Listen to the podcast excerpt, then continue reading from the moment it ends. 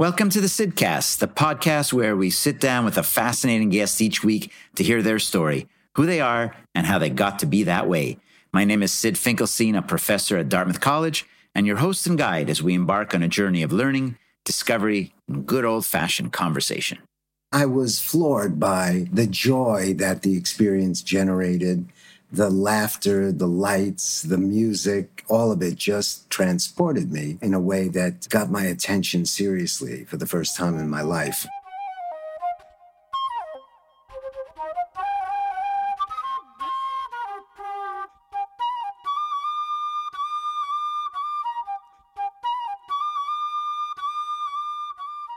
I was so excited to discover Jerry Zaks.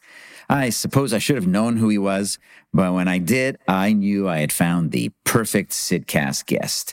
Smart, yes. Funny, yes. Working in a field I've always wanted to know more about, yes. Great stories, yes. And powerful backstory. Jerry Zaks is a four time Tony Award winning Broadway producer, famous for plays like Guys and Dolls and Hello Dolly and a bunch of others. He's now working on the theater version of that great movie you probably remember, Mrs. Doubtfire, that starred the amazing and unfortunately now gone Robin Williams. Mrs. Doubtfire on Broadway. It's going to be pretty amazing. And stay tuned because I hear it's slated to uh, hit the stage in New York City in spring of 2020. So, how does someone find a career that's so fully engrossing, engaging, and energizing? The story is this Jerry Zaks took a girl out on a date to see a play the first play he ever saw, and his life was changed forever. Not from the girl he went out with that night, but from what he saw on the stage. And just like that, he goes from the man who was going to be a doctor to a guy who wants to make plays. Every parent can imagine listening to that and how that conversation would have gone when he, Jerry went home to his parents to tell them, Hey, you know, uh, I don't think I'm going to become a doctor. I, I want to go into showbiz. You know, in our conversation, I asked Jerry whether his parents ever saw his great success. And, you know, it was personal because the reason I asked them is because I wish my own parents were here to experience what I've been doing. And not that I've been, you know, such a great success. It's not really the point. But yeah, I've done something. I've created something. And when my parents died, I was still early on my own path. Maybe it's something we all wish for. Maybe some people are incredibly lucky to have their parents with them in the prime of their career and their family and their life. I mean, if that's you, I say you are very fortunate. And if that's you right now, call your mother or your father or your grandparents or your aunt or your uncle and tell them how much you feel blessed to have them in your lives. You know, my conversation with Jerry Zaks evoked all of that in me and more. And for that, I'm very grateful to Jerry for sitting down in New York City to talk with me. Come join us on the Sydcast.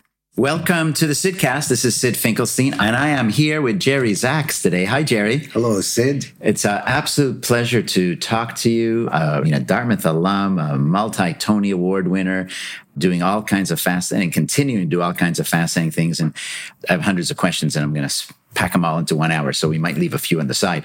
What got you into the theater in the first place? How did this become your life's passion? Oh, very simply. I was at Dartmouth. I got there when I was 16 years old. I didn't know what I was going to do. If anyone asked, I said I was going to be a doctor because it seemed it sounded good and it felt good to say I was going to be a doctor. And then sophomore year, which would be the Winter Carnival of I think 1965, I took a blind date to see Wonderful Town at Hopkins Center. Mm-hmm. I don't think I'd ever seen a musical before. And if I tell you my life changed completely, it's not an exaggeration. Really? So, yeah, I was floored by the joy that the experience generated, the laughter, the lights, the music, all of it just transported me in a way that got my attention seriously for the first time in my life. And as a result, I implored the director of the production to let me be in it. It was done during Winter Carnival, then it was done again during reunions, and they had to recast some of the parts. Okay. So I decided I'm going to do this, and I did. Warner Bentley was the director. And yes, There's a Bentley Theater today, as a matter of fact. named after him. And he was, uh, yes, he and Professor Henry Williams and uh, Rod Alexander, uh, they were all pillars of the, the Dartmouth theater community. In any event, I performed for the first time in my life. And that was uh, sophomore year. then I came back for junior year. I jettisoned my pre med courses. Ooh. And yeah, it was a big deal at home. I can imagine the, what the parents were saying about that one. Well, you know, they were very disappointed. You know, my folks, my mother survived Auschwitz. My father changed his identity and ran from the Nazis successfully, obviously.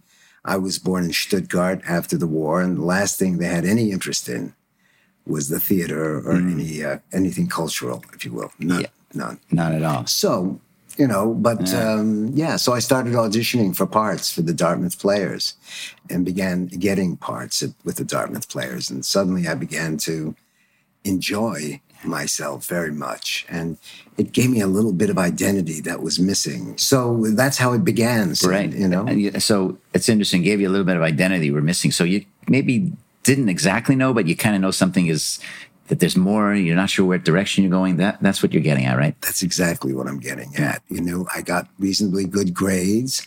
I was reasonably normal, if you will, whatever that means. But I didn't have a passion. I didn't have something that I felt I needed to do, hmm. that I wanted to do. And uh, I fell in love with acting, you know, at, at Dartmouth. And when crunch time came at the end of junior year, when you had to declare what you wanted to do. I took the law boards. I was putting off or pushing away the idea of continuing to work in the theater because it was so not appropriate to my family. Right. So, you know, my father was a kosher butcher in Paterson, New Jersey. My mom took care of my father. Simple people. So, what was the conversation like when this you is what it was like? I went to grad school at Smith in an um, MFA program in acting when I got there in September of 67, I had to take dance classes with uh, co-educational dance classes. I was about 40 pounds heavier. Mm. Between September and Thanksgiving, I lost 40 pounds, wow. began dancing, came home and told my parents that, you know, this was, I was serious about this. this. Yeah. And they, they thought I was sick. Uh, literally ill. Because you had lost so much weight. Well, I hadn't lost weight. And then you had this crazy idea. That's right but I was so happy. And it's again, I remember getting condolences or sympathetic looks at bar mitzvahs and weddings. And uh, I didn't understand why people were feeling sorry for me because I was so happy doing what I was doing. So, yeah. Yeah. How do you deal with that? I mean, you just keep going. You just I keep mean, going. Yeah. You know, I was sorry to disappoint them, uh, obviously, my parents. And, uh, but it was impossible to measure what a great time I was hmm. having. Not just fun. I was working very hard yeah. on conditioning myself and equipping myself to come to New York to pursue a career as an right. actor. My, I mean, my experience with parents, not all are the same by any means, but yeah. one or both occasionally do have some intuition about this, and they see it, and they they love you more than anything else. Right. So it's not the path they want, but they had to have seen it. They did. They knew something was they knew something was amiss because I used to come home when I was in high school with 45s records, you know, the old 45s. Sure, sure. I would go down into our basement and put them on the record player and I would sing to them over and over to myself in the mirror. We had a little bar downstairs. Mm. And, but it was a secret, private passion. Of course, I'm sure they heard me and thought I was Meshuggah, mm. if you will. But I loved doing it. I just didn't so they must have had an inkling, but they knew how happy it made me. And uh, they were distressed when I told them I wanted to go to Dartmouth, you know. They were distressed. My father insisted that I write a letter to the rabbi. They, were, they didn't even have a rabbi in residence at that time. It was a sort of a circuit rabbi who mm-hmm. would go to the various campuses to assure us that there was no anti-Semitism. You know, that's that's an interesting assurance that cannot be given. Of course not. Of course not. Anywhere. Yeah, no, no. And you know, it's impossible to overstate what an awakening going to Dartmouth was. I had never spent a night away from my parents mm. until I went to Dartmouth. But also, you said 16. 16. Well, yeah, I got that sounds my, early. It is, well, I skipped a couple of grades and I got my acceptance letter in the spring of 63. Mm. And so I flew up to take a look at the campus and I stayed, I think, at the inn overnight. And that was it was love at first sight. And I know it sounds like such a cliche, but it was. Mm. I saw the green and the Dartmouth Row, and it was the most beautiful thing I'd seen in my life. So I arrived on campus. I was just on the verge of turning 17. Right. Yeah. Now, from having a passion like that, Yeah. and this this kind of overwhelming purpose in life, which is such a gift, really, when somebody has that at a, at a young age. Many people never understand that and are always searching for it.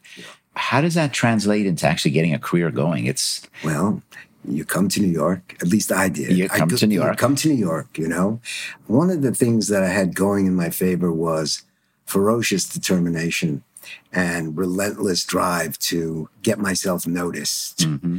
I didn't want to fail. I didn't want to have to um, ask my parents for help. Mm-hmm. So I got a very cheap apartment. We split with two other guys from Dartmouth who were coming to the city. And I got a copy of Backstage magazine, which was and still is the trade magazine that listed auditions. uh-huh. And I went to as many of those auditions as I could with my material. I got the first one I went on. I, you got the first one. First one. First one I auditioned for an equity. I had my equity card, which was, uh, you know, I had a leg up on a lot of other young people because I had received my equity card at Dartmouth when the Dartmouth Summer Repertory Company was an equity company, a union company. So I had my equity card. Right. I went in and auditioned for what was called, they're now Theater Works USA. They did children's theater. And I auditioned for young Tom Edison and I got it. And uh, you know, I can't, you know, it was, uh, Describe. I know you well, can't. Dis- it was. I'll tell you exactly what happened. I was. I hadn't even moved into the city. I got a phone call from the producers. At I was staying with my at my mother's home Mm-hmm. along with one of my friends. We were waiting to move into an apartment, and I got off the phone, and he said, "Did you get a call back?" And I said, "No, I got it. I got it. you got it. I got it." Incredible. and it was really I heard trumpets going on. Syd, it was my mo- I just went on. I got it. I got it. And my mother said, "That's nice. That's nice." I mean, she didn't know what it meant. Yeah. but it was the beginning. Yeah. And I I have found that you get an opportunity, you do well, you get more opportunities, Right. and that's what happened with Theater Works USA. So what happens? You have that. You have that gig. It goes on for a while. Yeah, and then and then the And then ends. and then and then you go on unemployment for a couple of weeks and then maybe and then they tell you we're doing another show it's called young ben franklin it's a new one we want you to do it and i say great and so i did children's theater for hmm. two or three years with this organization mm-hmm. equity job a union job and i was simultaneously taking acting classes with a man by the name of Curt Dempster, who had been a guest artist at Smith College mm-hmm. while I was there. And one day during acting class, he said, I'm building a theater on 52nd Street. The city's given us permission and a property. So we all trucked over to West 52nd Street and we scraped and we painted and we Wow. built a theater. And now we had a home base. It was the Ensemble Studio Theater, which currently still exists hmm. and does great work with for new new writers, young people. You know, opportunities to work out. Yeah. Right. And so you did that. And are there agents that go around and watch everyone? And that's what you see in the movie. So I don't really know how it works. I'll tell you exactly. I didn't have an agent. I just had a couple of jobs, and then the producers of and and because I didn't have an agent, I couldn't get an audition for Grease. I wanted to be in Grease, the musical. You're right. Right, 1971 or two, something like that. That's when it was coming out the first time. First time, that's right. And I, I had to go to a general call where you just seen and said hello and goodbye. And there was nothing in my presentation that made anybody want me to audition for them. Mm. And I was angry because I knew I could do this music. And so in the course of the next year, I did another show that was produced by the same people who had produced the children's theater that I had done, except this was for grown-ups. This was a musical of the Rothschilds, and I played a, a lead role opposite Theodore Bikel. Wow. And an agent came to see it, and he said, "Do you have representation?" I said, "No." he said, "I'll be your agent." I said, "Great." And because I had an agent, when auditions came around for the first national tour of Grease, mm-hmm. this is where the story comes full circle, mm-hmm. he got me an appointment. Mm. And I prepared within an inch of my, I mean, I work very hard. And I think, you know, there's, you know, like I said, relentlessly work. So I prepared my audition. I went in there on the stage of the Royale Theater. This was in 1973, I think. And I sang my heart out and I read. And the director gave me an adjustment. Try this a little more ferociously. Mm. Can you, do you know Hound Dog? Can you sing Hound Dog? I said, hit it. And the piano player went into Hound Dog and I did my best. You ain't nothing but, you know, but life and death, Syd. Yeah. It was life and death. I, you know, I'm not exaggerating. And as I walked off stage, the, they said, um, the director said, see you again. And the writer stood up and said, yeah, real soon. Wow. And again, I walked out onto the street and it was as if you were floating that, on the clouds as you were walking. That's exactly right. Right. I can remember to this day, I'm 73, every great audition I ever had as an actor because they were so monumental and they involved taking chances. Hmm taking a chance. say some more about that. well, yeah, uh, you've got so many people who are auditioning, and they're ta- a lot of talented people. Immensely, immensely. That's right. So you have to distinguish yourself, mm-hmm. and in the course of trying to distinguish yourself, you can make a fool of yourself, mm-hmm. or you can do something that gets their attention. Mm-hmm. For example, I auditioned for Neil Simon, uh, Manny Azenberg, and Bobby Moore to be an understudy in their production of Little Me. And one of the parts that I was having to cover was a comic Nazi. Hmm? Mm. You know, a, a, a, la Mel Brooks kind of Nazi, yes, you know? The producers. Yes, they're indeed. And I remember to this day, I started out by singing, Smile though your heart is aching, mm. smile even though it's breaking.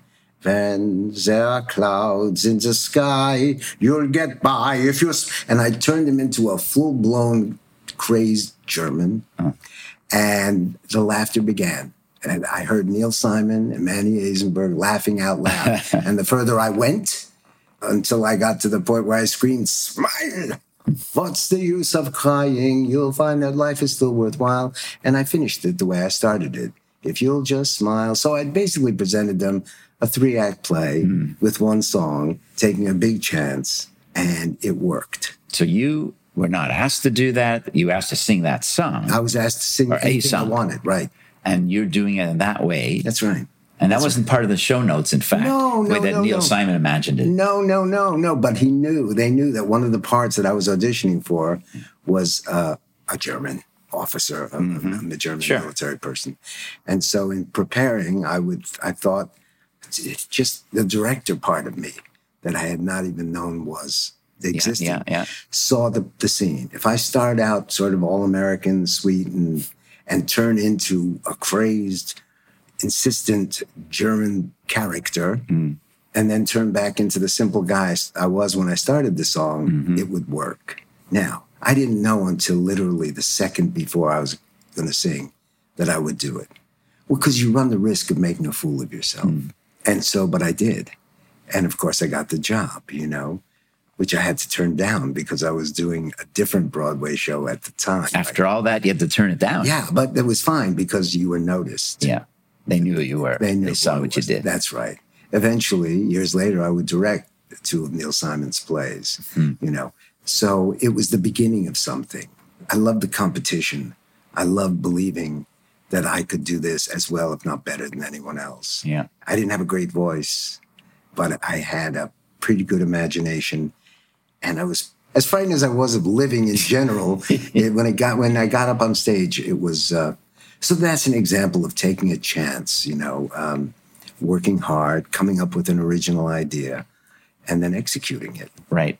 Yeah. And what I find really interesting about that is I think about you use the word competition. There's all kinds of ways to compete in business and anything. Right. And you said that you didn't have the best voice. You had a good voice, but there were better. Much better. Right. And so you had to find something else. That's right. And that came from a directorial eye and guts yes. to do this. Yes. And creativity to come up with it in the first place. Yeah, I think that's a powerful, there are two powerful lessons. And that's definitely one. You can't always win on, on every dimension that people are paying attention to because not everyone is going to be the best at everything. Right. But you can break the rules. You can change the rules. That's right. That's right. right. Yes, you, you really can. I knew that I was breaking a rule there by not seeing a a familiar song, or I was singing a familiar song. Yeah, but doing it in a way that, that was right. definitely unexpected. And then when I was done, I would hang in the wings and I would listen to the next person huh? and I would use that. I go, okay, I'm good. I'm good. You mm. know, I, you can call yourself an actor, mm. but unless you're actually acting, yes, you feel less than whole. You know, you feel less than what you're saying you are. And so it was really important for me to act as often as I possibly could. And I didn't, you know, whether it was a soap opera or commercials. You did or- all that. I did all that Yeah. off Broadway, on Broadway, a bit in a film. I was an actor. And one of the things I'm proudest of was that in the 10 years that I was an actor, without any support from my folks, you know, I didn't want any money from Mm-hmm. them. I never had to take a, another job, a, a day job, if you will. I've always been pretty proud of that. know, Sure. So, Yeah, it's also this old story about the overnight sensation. oh, it's no such thing. Right. It's just working and working. And I think it's really interesting that you, what you just said, take any job, always be working, because each time you're getting better, you're pushing yourself. They're not all going to be home runs, but each one is a learning experience. And you're being seen by more people. And you're networking, you're being seen. You know, it reminds me of a, another. I, had, I did a, uh podcast episode uh, a while back with a guy named Jonathan Wolff, who he wrote the music for Seinfeld Um, um, and Will and Grace and 25 other uh, primetime shows. Yeah. And when he moved to LA at the age of 17 Yeah. from Louisville, Kentucky, he worked day and night. It didn't matter what the job was, anything related to music, engineering. He was a composer, everything. And he said that was what I had to do. Yep. And he did it for a long time. And after a while, you start to be able to call your shots. Everybody knows you. Jerry Seinfeld calls him up and says, You know, I heard you're good. Can you talk? Let's talk. it's exactly the way it works, you know. But you've got to, if you don't love it, if you don't love doing it, Mm-hmm. if you don't need to do it, it's going to be tough to sustain that, you Yeah. know. And, you know, there were discouraging things, you know, parts I didn't get. I mean, there were always, but I just refused to be told no. right. And you know, parts you didn't get, of course, there, there would have been. How could there not be? well, yeah. And so, how'd you react to that? I mean, it sounds like you just got back up off the floor and kept I- going. Really. I tried not to dwell on the auditions that I didn't get or didn't nail, you Mm-hmm. know? I learned a lot of lessons auditioning as Mm-hmm. an actor, you know, that served me very well as a director. Yes. I can remember a couple of times in auditions being embarrassed.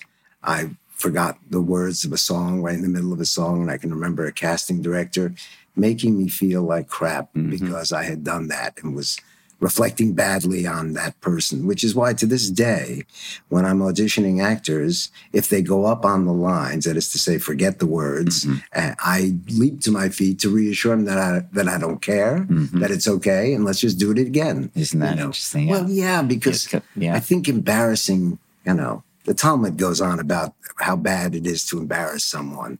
But I, I experienced embarrassment several times Mm-hmm. in my career and vowed not to subject actors to that as I became a director. Yeah. It's very interesting about learning. I, the famous football coach, Bill uh, Walsh, has now Yeah. passed away, San Francisco San 49ers. 49ers, He was bypassed to be head coach. I think it was in Cleveland or Cincinnati.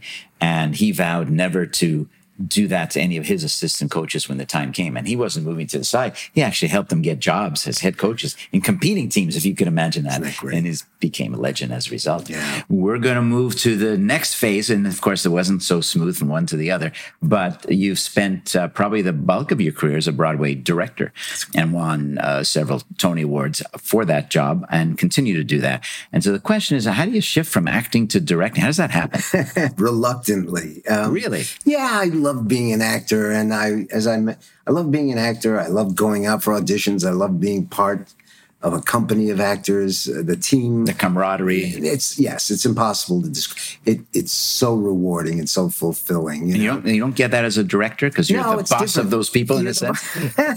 but you're not doing it. Yeah. You know, when you're acting, when the lights go down, the director has nothing to say anymore. Mm-hmm. right, it's up to you.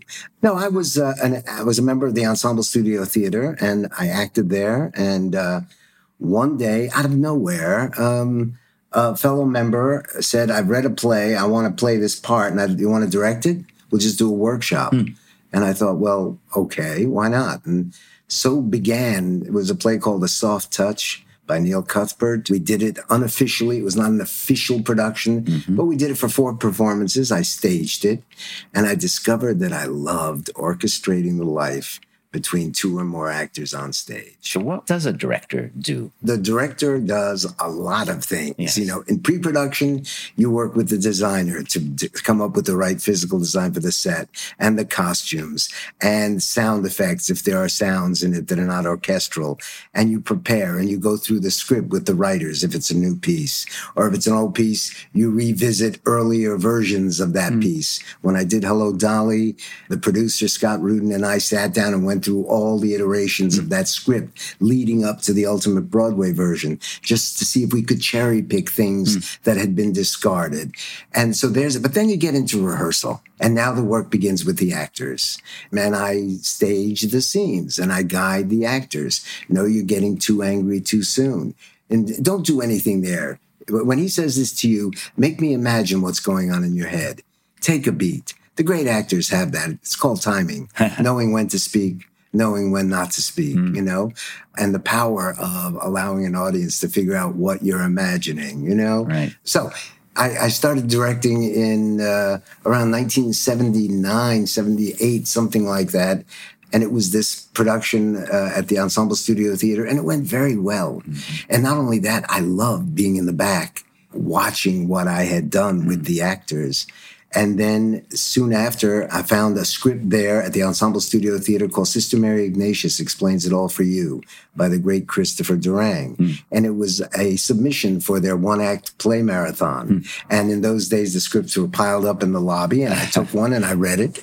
And it made me laugh so hard. And I called up Christopher, the playwright. Mm-hmm. Here's how these connections are made. I had acted for him the year before in a production of a play of his called The History of the American Film. And I called him up and I said, Chris, I just read Sister Mary. I love it. And I'm just starting to direct now. Could you let me direct it for the Ensemble Studio Theater Marathon?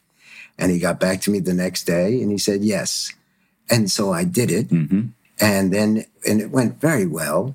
And then two years later, Andre Bishop at Playwrights Horizons moved it off Broadway where it ran for about four years, I think, three or four Wow. years. And suddenly, Syd, I was director Yeah. it's amazing how quickly you can get credibility as a director if something you do goes well.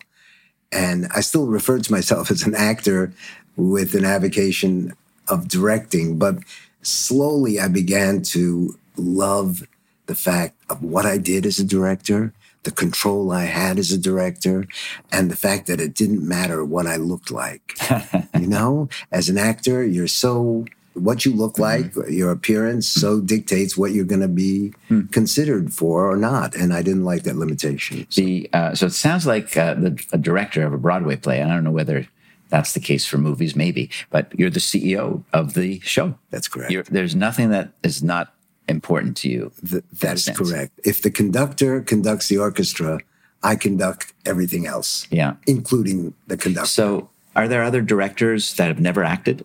Is that Uh, a pathway that you've seen? I think there are some that have never acted. Uh, you know, I think Yeah. there are some directors who've come at it as uh, dramaturgs, uh, you know, script experts, Sure. and, and uh, I think some choreographers, wonderful choreographers, have decided to branch out into Okay. directing as well as choreographing musicals, obviously. But I love doing plays and musicals. You know, they're they're no different. They're just more moving parts on a musical. But it's an immense number of jobs that you have to do to direct a Broadway show. When so, Guys and Dolls. Guys and Dolls, yes, That- 1990, 1990, 1992 or something like that. That was a thrilling one, but it was fraught. It was fraught because as soon as it, as it was announced that I was going to be directing Guys and Dolls, the number of people who would come up to me and say, "It's my favorite musical." Oh boy, That's right. the pressure's building. Well, you know, you that's code for and don't screw Don't it up. screw it up. Don't screw it up. But I didn't, you know, because I was not a theater geek and Mm-hmm. a student of theater, a lot of these shows like Guys and Dolls or Anything Goes or a funny thing happened on the way to the forum, Mm. these came to me brand new. When I read them, it was as though they had been written yesterday. No, you had not experienced them earlier. That's correct. That's correct. Yeah. So that was a good thing, you know. Of course, then I went back and watched the movie of Guys and Dolls and whatever clips of the original I could find, but there wasn't much. Mainly it was coming up with the version that would do to an audience mm-hmm. what I wanted it to do. That was a difficult one because I had miscast one of the principals. Oh. Yeah. And it was really hard. And I ultimately had to replace that person. And that's the worst part of directing. That is having It's to an replace interesting someone. word you used, miscast. That's correct. That's putting the responsibility on you and not the performer. Oh, 100%. And you're and you're sticking with that Oh yeah. It's not a it's because you can imagine quite a uh, quite a different attribution to this, which is Of course. this person didn't didn't do. Didn't They do were great in the audition. I don't know what happened. Yeah. No, no, no, no, no. I made a mistake. Yeah. You know, and I rationalized the mistake and then discovered in the course of performances that the show was not working. Hmm. And the show was not working for something that was clearly it was clear to me, you know. And I knew I had to make a change. And it was really loaded. But I managed and the- and from the moment the change was made, the show blossomed. Then I was able to give attention to all parts of the show that I had ignored, Hmm. trying to make this one part of it work. So what happens with reviews? Uh, So the critics are reviewing when it comes out, but then this sound if it was a major character or a, performer, Yeah. there might be other new reviews after that, or No. because it sounds like it was different. No, I made the replacement before we opened officially. Okay, you were doing your the previews and maybe oh, on the road a Oh, I was, little no, bit. no, no. We were in town doing previews, Right. and I had five weeks of previews. Let's say, I think mm-hmm. five, maybe six, and into the second week of previews, I could feel it was not working.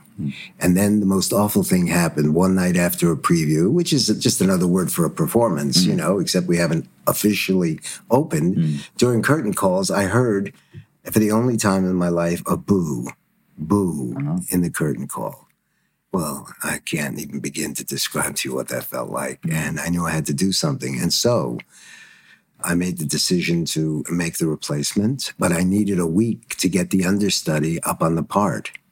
So I allowed the person who was doing the part to do it for a week while I rehearsed during the day at another location, hmm. the person who was going in. And, you know, I communicated the decision on a Wednesday night. And Thursday night, the new person went in because she had been rehearsing the prior week. Right. And it was, again, one of those, the skies parted and the trumpets played. And the, all of a sudden, people were cheering the show because it was good production. You know, there was, Yeah. there was a lot of, a lot of fantastic people and a brilliant design by Tony Walton, you know, and William Ivey Long and Paul Gallo did the lights. But it was, it was a triumph that was nearly a disaster. Right. And so you're excited about Guys and Dolls. You're excited about everything you've done, but Guys and Dolls is really, Yeah, it was. you know, it's in that short list of home runs. Yeah, Right at the yeah. top or near the top of that. Yeah, And, and a Tony Award winner for you. yeah, What's that like? Tony Awards. so you know, on TV you're watching. And, Yeah. Well, now or they Yeah. do this with the Oscars and everything Yeah. else, right? They show the close up of the five finalists or whatever it is, and then they they announce it. And one is like everyone's so happy, and the others. Generally speaking, you see them cheering for the person, but you can just imagine what that feels like. Yeah, if you don't win, it's very disappointing. Yeah. You know, and, Yeah. and on the other hand, it really does mean something to have been nominated. I know that's a cliche, but it is. You know, you're Mm. you've been acknowledged for your Mm-hmm. work. And so I've let's see, I've won four, I've been nominated eight times, and I've enjoyed the party every time, you know? yeah, it's very tense. It's very, very tense. I mean, and then and then you see things that no one else can see. I remember one year I was nominated for best direction of a play, and the nominees are are seated one behind the other. Oh. They're stacked for television, you know, for camera purposes. And so I can remember as the pre- presenter of the award was going on about what a director does. I looked over the shoulder of the director in front of me, and he was going over his acceptance speech. Oh boy! And then I heard my name. And so it's like Oh, these boy. little, yeah, it, But I guess if you're not sure about that acceptance, you, you got to be ready. you got to be ready. You got to be ready. And so I, Oh, I went up there, and I think the first thing I said was, maybe now my mother will forget about medical school. so you know, I, yeah, my, it was. Your, Um, your your parents saw your success. they did. My father died in '77, so he saw me start to work as an actor. He saw me on Broadway in Grease. We loved. He loved walking underneath the marquee. Oh, telling imagine. people, Of course. that's my boy." That's you know? that's- that's yeah. him. Yeah, and my mother lived long enough to see all my directing. Uh, That's got to feel just so it's the best. so good. The best. It's, it's the best. It's on a par with having my daughters appreciate, you know, what I do. They're both living in New York, and they're both big fans of. Uh, Are they in the theater business no, no, business? no. One of my daughters acted for a while, and then she became one of the best instructors at Soul Cycle, actually. Wow. So she's a, a fitness uh, guru, and uh, They're that's Emma. celebrities in their own right. They are. And my daughter Hannah teaches at the New York Autism Charter School. So she works with the most disadvantaged kids imaginable. And she's, um, they're both great. So, you know, it gives me special pleasure, them witnessing all this good stuff that's been happening. So, looking at uh, various shows, uh, plays that you directed, musicals and otherwise, was uh, and you mentioned you know what happened and having to replace someone in a critical in a critical uh, time. But what's it like to work with actors and actresses? Some of them, no doubt, were very famous in their own right. Yeah, yeah. It's great as long as they want to work hard. I think a lot of people who saw, say, Hello Dolly or with Bette Midler have no idea how hard she worked how, mm-hmm. for a year before we started Really? rehearsal. Yes, getting into shape, getting, you know, getting the songs down, vocally into shape, physically into shape. She's one of the hardest workers I've ever seen. Mm-hmm. Nathan Lane is the other one, you know. Just it's not accidental, is what I'm trying to say. And Nathan Lane is Nathan Lane. Nathan Lane is Nathan Lane, but he is one of the hardest working people in the business. And I say this to young people if you're Right. dreaming about this, you've got to work. You've got to work. Nathan Lane comes into rehearsals on the first day with his lines learned. Hmm. That's and that's unusual. it is unusual. You know, he likes to know them so he can be free. Some people work differently. It doesn't really matter hmm. as long as you learn them, you know? But from my experience, I found that when people come in prepared and are tireless about trying to get it right, you know, Yeah. I've rarely worked with anyone who's got a big name who wasn't also a tremendously hard worker. Yeah, and you see that in many other fields. In sports, you see it for sure. You know, who's who's the first one in hockey? Who's the first one in, in practice? It was Wayne Gretzky, the greatest hockey player ever. In basketball, who was it? It was Michael Jordan. He was always he was always there. It's uh, you know, it's the same thing. They're first in, last out. A It's friend not of mine. an accident. No, it's not. It's not. It's a drive that is, you know, it's hard to explain to someone. But if you love what you do and you take pride in it, Mm-hmm. a friend of mine told me he used to watch Michael Jordan play pickup games on the Warner Brothers lot. Really? Yeah, because he was shooting Space Jam or something. I may be make this may be apocryphal, Sure. but it doesn't matter. And my friend went up to him and said, "Tell me why is it you play so hard in these pickup games?" You know, he played as though it was the NBA title. And he said, I don't like to rehearse mistakes. I don't like to practice mistakes. And that's, it's, Quest for excellence. that's right. With the understanding that, uh, what is it? What did Browning say? A man's reach should exceed his grasp, or what's a heaven for? So, which means basically, you know, there is no such thing as perfection. Therefore, you have no excuse to not go for it every time to get better. Those are the people I like to work with. Yeah. And I'm also thinking for a Broadway show, it's almost every day and twice, uh, I guess Wednesday, typically Wednesday and Saturday, two times. That is really, each time it's a brand new performance. Right. The, most of the people in that audience have not seen this before, I've not seen you do it. And, Right. no one has seen you do it on that day at that particular minute. Right. It's just a different animal than other types of entertainment, I think. That's right. It's you have to be an athlete. You have to be in great shape hmm. to do eight a week, which is what you were describing. week, Eight yeah. a week, yeah. And a lot of people don't want to work that hard, hmm. and the pay doesn't compare to what you can make in television and film. But it's Broadway. It's if you are a young kid dreaming of being a ball player, you dream of playing in Yankee Stadium or fill in the blank. You know, if you're a young kid and you want to be in the theater, a lot of kids that I know dream of Broadway. So it's the ultimate. And um, I just think that the ones who work the hardest are the ones that generally make, uh, you know, have Right. an opportunity to Right. do it. So You know, there was a time that you decided to uh, head west. Yes, yes. Um, around 2002 to direct a couple of uh, sitcoms in LA, Frasier and what was the other one? everybody loves Raymond. Everybody loves Raymond. So let me start that part of your story, your career, by asking, well, why did you leave? Because you were you were really Yes. at the top of the game on Broadway. I left because someone asked me to come out and do some episodic television.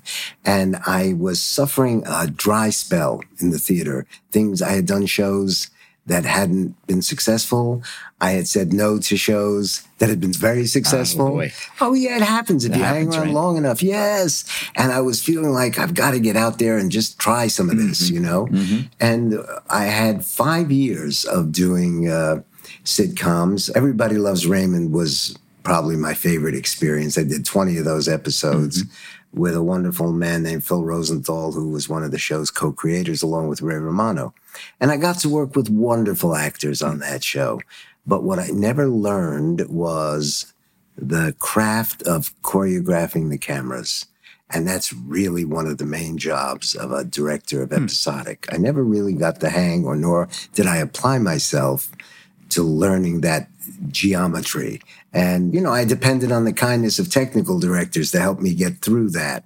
And then I came to the realization, and so I never really became as good as I would like to have been. The way that you really mastered the art of directing on Broadway, you didn't get there for No. the episodic TV. Nope. And is it because you didn't know that was that important or I didn't like it enough. you didn't like it enough? No, I didn't like it enough. The job of the director in the theater is very different than the job of director of an episode. Hmm. The boss of an episode is really the showrunner and the writers. And the director's job is to make sure the actors are hit their marks and you get the shots for the episode. And um, you're not the boss. You're not the boss. It's the showrunner that's the boss. That's The the boss. showrunner is the boss. That's right. And director has tremendous responsibility Mm-hmm. and gets paid very well. But I just didn't love it the way I love walking into a theater and being in control of a production Yeah. or planning a theater production for a year or two uh, before you even start rehearsals. Uh, you know, it was a different animal. And uh, so I came back to New York after five years of doing that, determined to get back to directing for the stage. So, be- And- be- so before you tell that Yeah. part of the story, Yeah. some of the people you work with in LA were they people you had worked with on the stage or maybe at an earlier stage of their Mm. career, or they were all new for you? they were all new. A couple of them, the showrunner uh, at Raymond, Phil Rosenthal, who's got his own show on Netflix now. Somebody feed Phil. Anyway, it's, he's, he's a foodie and he's great. Had been an avid theater goer and had seen many of my productions. And hmm. when he heard I was interested in TV, called me up and said, "Come on out and do a couple of episodes." And so I was fortunate that way. Yeah. And so what I would do is I would go out there for three weeks at a time to Los Angeles, stay in a hotel, do three episodes, and then come back home and then fly back out there and do a few more episodes. And all the time wasn't doing theater or doing very little of it. And uh, I started to miss it. And I also started to become obsessed with the idea that people were forgetting that I was even on the list of eligible directors. You yeah. know? so how, how's that? How's that possible? They, they, it's like a depreciation rate. Yeah. you depreciate 100 percent as soon as as soon as you leave, out of sight, out of mind. I mean, it sounds it, crazy. It feels it felt that way to me, and I may have been exaggerating, it, but it felt that way to to me. And I think people have very short memories. Hmm. What they remember is your last successful show. There were a couple of producers who were willing to have me direct plays, and so I did, and I worked on them, and they went reasonably well, reasonably well. Mm-hmm. And then back in I think 2017 or you know, I did a couple of shows for Lincoln Center because Andre Bishop was an old friend. And mm-hmm. but then in 2017, a couple of things happened. I agreed to come on to help out with A Bronx Tale, the musical. I had directed Chaz Palminteri's one-man show of A Bronx Tale. Mm-hmm. Now they were turning into a musical, mm-hmm. And Bob De Niro was directing it, and they wanted me to come in and work with him on that, and that's what I ended up doing. you work with De Niro, Yeah, and because he had not had he not directed, uh, that's right. And he had never directed you were a kind of his coach of sorts or partner. We, we were partner. Yeah. I think we were partners, you know? And, you know, it's impossible to have two people directing at the same time. It's impossible, man. It would be like having two conductors in front of the symphonic, you Right. know, the, the, the so what happened? I mean, one of them was De Niro. Yeah, but he's, but he's a great guy and a sensible guy. And I had directed him in a movie Hmm. years earlier, 1995, I think, um, called Marvin's Room. So we knew each other and we had long conversations about how we were going to do this. Mm-hmm. And what it boiled down to was I was going to run the rehearsal room and show him what I had come up with. Yeah. And he would respond to it, react to it, advise, along with the writers as well, obviously. Yep. But that was important because I began to feel my muscles. I began to feel myself get into shape. Around the same time, around the same time, Scott Rudin with whom I had done a funny thing happened on the way to the forum Oh, years earlier. Play that was. Yeah. Mhm. Was that uh, was that Zero Mostel? at That was? Nathan Nathan Lane. Nathan Zero Lane. Originally, and then in my production, Nathan Lane replaced by I- Whoopi Goldberg. Ah, That's right. with Whoopi Goldberg. That's right. Oh, that's right. No, but that's talk about you know someone who cannot work hard enough. Mm-hmm. Whoopi. When she came in to replace Nathan, she asked me how much I would be present at rehearsals Mm-hmm. because often when a cast is replaced, the director does not put the person in. A stage manager will rehearse them. And I said, I'll be here as long as you want to work hard. You want to work? I'll be here to. be. And we- ended up having a great time. But I'm forgetting what the point was that I was making. Um, So you're talking about Scott Rudin. Yes. So Scott Rudin and I had worked together. And uh, one summer before 2017, we got together for dinner and he said, I've got the rights to Hello Dolly. Do you want to direct it? Wow. Now, Syd, let me explain something. in 1965, just after I had fallen in love with musicals because of Wonderful Town at, at the uh, Hopkins Center, Yep. I came to New York with a friend of mine, and we stood in the back of the St. James and we watched Hello Dolly. And it was everything that I wanted in Who- a musical. who Carol? Channing was in it. was Carol Channing. Yes, that's right. Oh. And I went back two more times, stood in the same place, and saw it with Pearl Bailey and Ginger Rogers. Wow. And each time it did to me what I what had happened to me when I saw Wonderful Town. Ecstasy. See, Mm-hmm. Yeah. I don't know how to explain it other than uh, you experience a kind of joy that is impossible to quantify or measure. Hmm. And I thought right then and there, I want to be responsible. That's the kind of show I want to do. Mm-hmm. Fast forward to 2016 or 17, whenever Scott and I sat down, Mm-hmm. he said, Do you want to do Hello Dolly? Do I want to do Hello Dolly? More than I can tell you. And it was Scott who uh, got Bette Midler to agree to do it, which took it over the top, you know. And so uh, between Bronx Tale and then Hello Dolly, and then at the same time, I directed a play by Steve Martin called Meteor Shower, which starred Amy Schumer. Amy had never, Huh. right? And These are so different. well, they're very different, aren't Amy they? Schumer. But the task is the same. Really? Tell a story. Tell a good story. Make the audience fall in love with the story. Hmm. You know, I've always believed the sound of laughter is the sound of an audience falling in love. You get them laughing and you need to start, you need to give them permission to laugh as early on as possible. Hmm. And then that represents an audience's investment in the characters. That's very interesting. So It's true. I'm in the audience. I'm starting to laugh. You're falling in love with the character. I, and I want to laugh some more. Yeah. I want to justify that last laugh. Yeah, that's right. That's Wow. right. That's right. And it's my job Yeah. to make sure that the rate of new ideas Right. Mm-hmm. is such that you laugh and then you laugh again. And then just when you think you're going to laugh again, you don't. But then you laugh a second later. I play with you in the best way possible. I make sure that the entire audience is looking at the same place Hmm. at the same time. I don't have cameras. I can't cut away. That's right. So I have to create the illusion of a close up. If I have Bette Midler down center singing before the parade passes by, I don't want her to move. I want her to sing it right from there so that we as an audience basically zoom in on her and we feel as though, and that's just years of trial and error, you know? Mm. My point was after those three most recent shows, I felt like I was back where I belonged. Right. No kidding. So, but so how do you do three at the same time? they were consecutive, they were sequ- sequential. There was no overlap at all. I mean, no, the- no, not, really. No, no. One had opened before I started working just. another. Uh, d- Yeah. Have you ever done two? Not- involved in some in some way with two? Well, I'm perform- preparing the Music Man right now. Mm-hmm. I'm preparing the Music Man to go into rehearsals mid July of next year. That's going to star Hugh Jackman and Sutton Foster. And I'm preparing that now, meaning making sure the sets get designed. Our choreographer, Warren Carlyle, has done a four week choreographic lab to begin staging the big numbers. And I started rehearsals today for Mrs. Doubtfire, the adaptation, the stage adaptation of the wonderful film. So I'll be working. Is that working on it simultaneously? No, you can't be in two places at the same time. But I've begun. Well, they're on- both in your in your head in your brain. They are. thinking about both. That's right. Sure. Sure. Yeah. So at this early stage for the Music Man, you said, Yes, right? that's right. Uh, do people like Hugh Jackman are they there? Are they Nope. involved? No. This is all ahead of time. This is we get a wonderful actor who fills in for Hugh Ah. in the lab. Sutton Foster was available, so she came by for a week Hmm. and started learning her choreography, and then that gets put on hold until the beginning of next year. In the Hmm. meantime. I will have opened Mrs. Doubtfire in Seattle at the Fifth Avenue Theater in mid December. Mid December yes. uh, 2019. That's right. Yeah. That's right.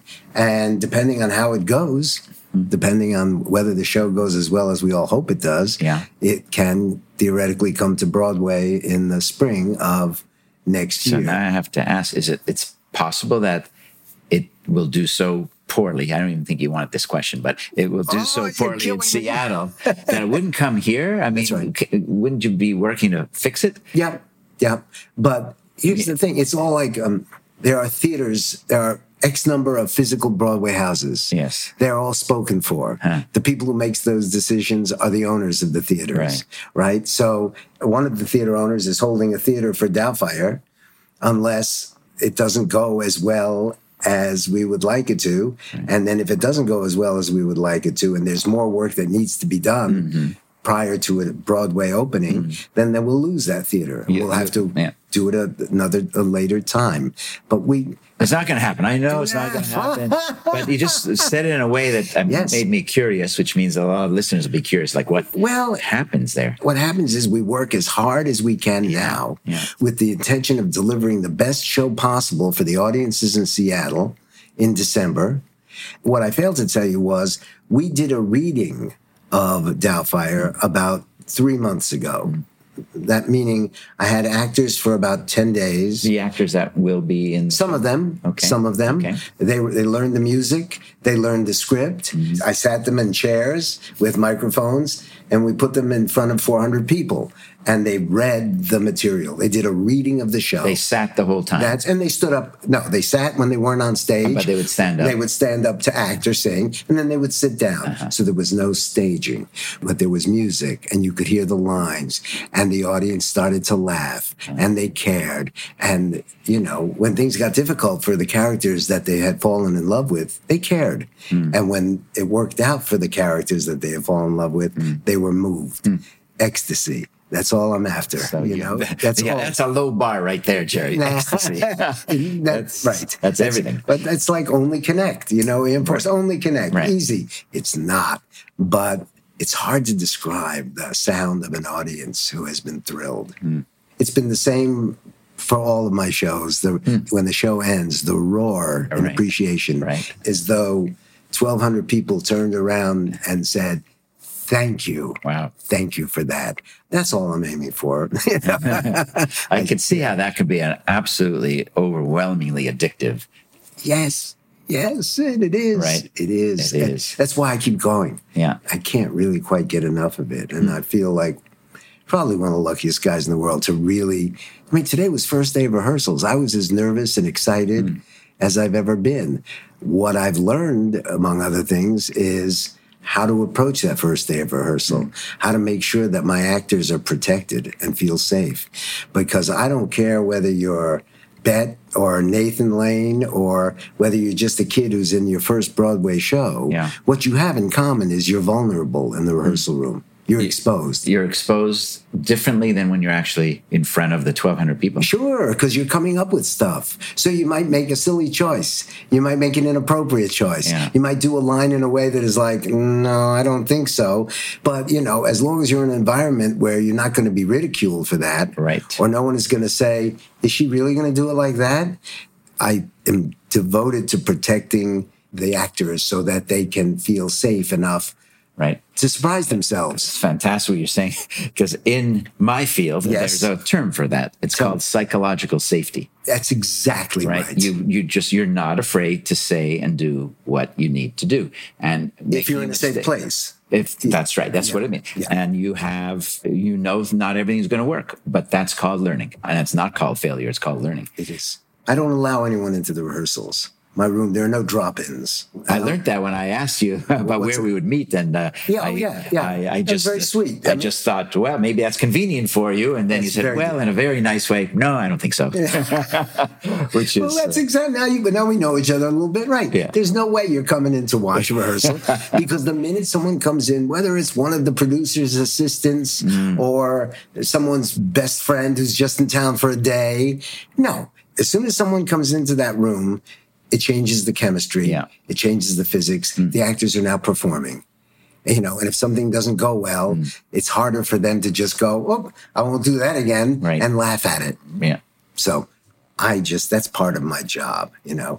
And if I err too much on the side of being a little overprotective, mm-hmm. that's because I'm Jewish and I can't help it. um, so it sounds to me like you're never going to retire. No. It's not happening. No, no, no. As long as I can move and get from point A to point B, and as long as I can get the joy I get out of reading the script and imagining how people are going to move about, and wouldn't it be funny if when this person did this, everyone else on stage went ha ha ha, ha mm. all together? Mm. It's too much fun, Syd. It's too much fun, and it gives me too much mm-hmm. for me to. Uh, but what I really want to do is pass it on. I've got a young assistant now, by the way, who has directed the non-union production of A Bronx Tale on his own. Hmm. Tremendous nachas, tremendous pride, you know? Yes. I, and so it's very important to me to pass on to anyone who is interested, young people, anything that I might have gleaned. Do you have people coming, calling you, writing mm-hmm. you?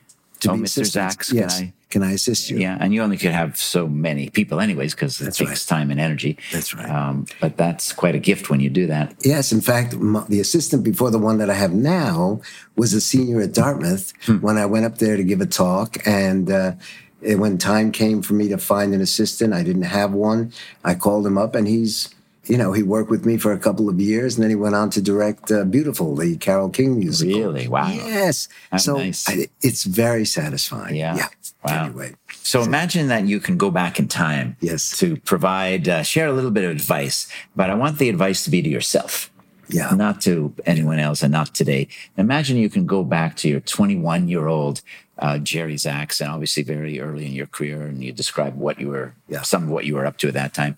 What bit of advice would you share to yourself when you were just starting out at 21? I would have tried to make myself understand that what the critics say are not that important. Uh-huh. You know, what the uh, the opiners can have a profound effect on you. If you, you know, it's one of the few businesses where you read evaluations of your work mm. in print, you know, I would say only do those things that you fall in love with, you know, mm-hmm. and then work, work as hard as you possibly can. Yeah. Work as hard as you can. And don't expect anyone who doesn't share that passion mm-hmm. to encourage you. I so wanted my parents to say, good for you. Good for you. To do this, you know, but that was not going to happen, you know? So yeah, I'm not giving you a very good answer to this, Syd. What advice I would give well, to myself, you know, you know? Having a bit of a, a thick skin, having some confidence. And maybe the thing that's really underneath it all is you can't judge yourself on the basis of what everyone around you decides that's to right. tell you. You have to know, you have to have that center yourself. That's right. And, and still be learning from that feedback. That's right. And expect rejection mm. and don't let it get to you. Yeah. Get, let the rejection arm you. Let, I'll show them. That's not, you're not, you know, be stronger than the rejection it's easier said than done, but it's critical if you want to pursue yeah. a career in something like the theater. Right. What I see here is, you know, deep wisdom about things that's not written down. Yeah. Um, and that's why it's great that you're you're not only still in it, but sharing that with another generation. I hope. Thank you. Thank you, Jerry Zaks. Absolute pleasure to talk to you today. Thanks, Syd.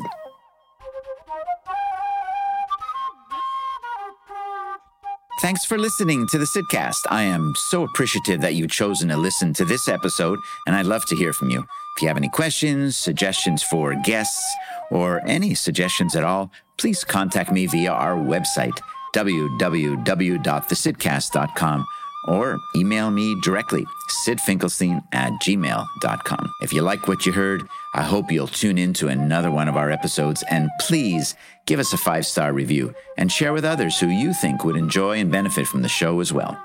The Sydcast is produced by the Podcast Laundry production company and always recorded live and in person with our guest of the week.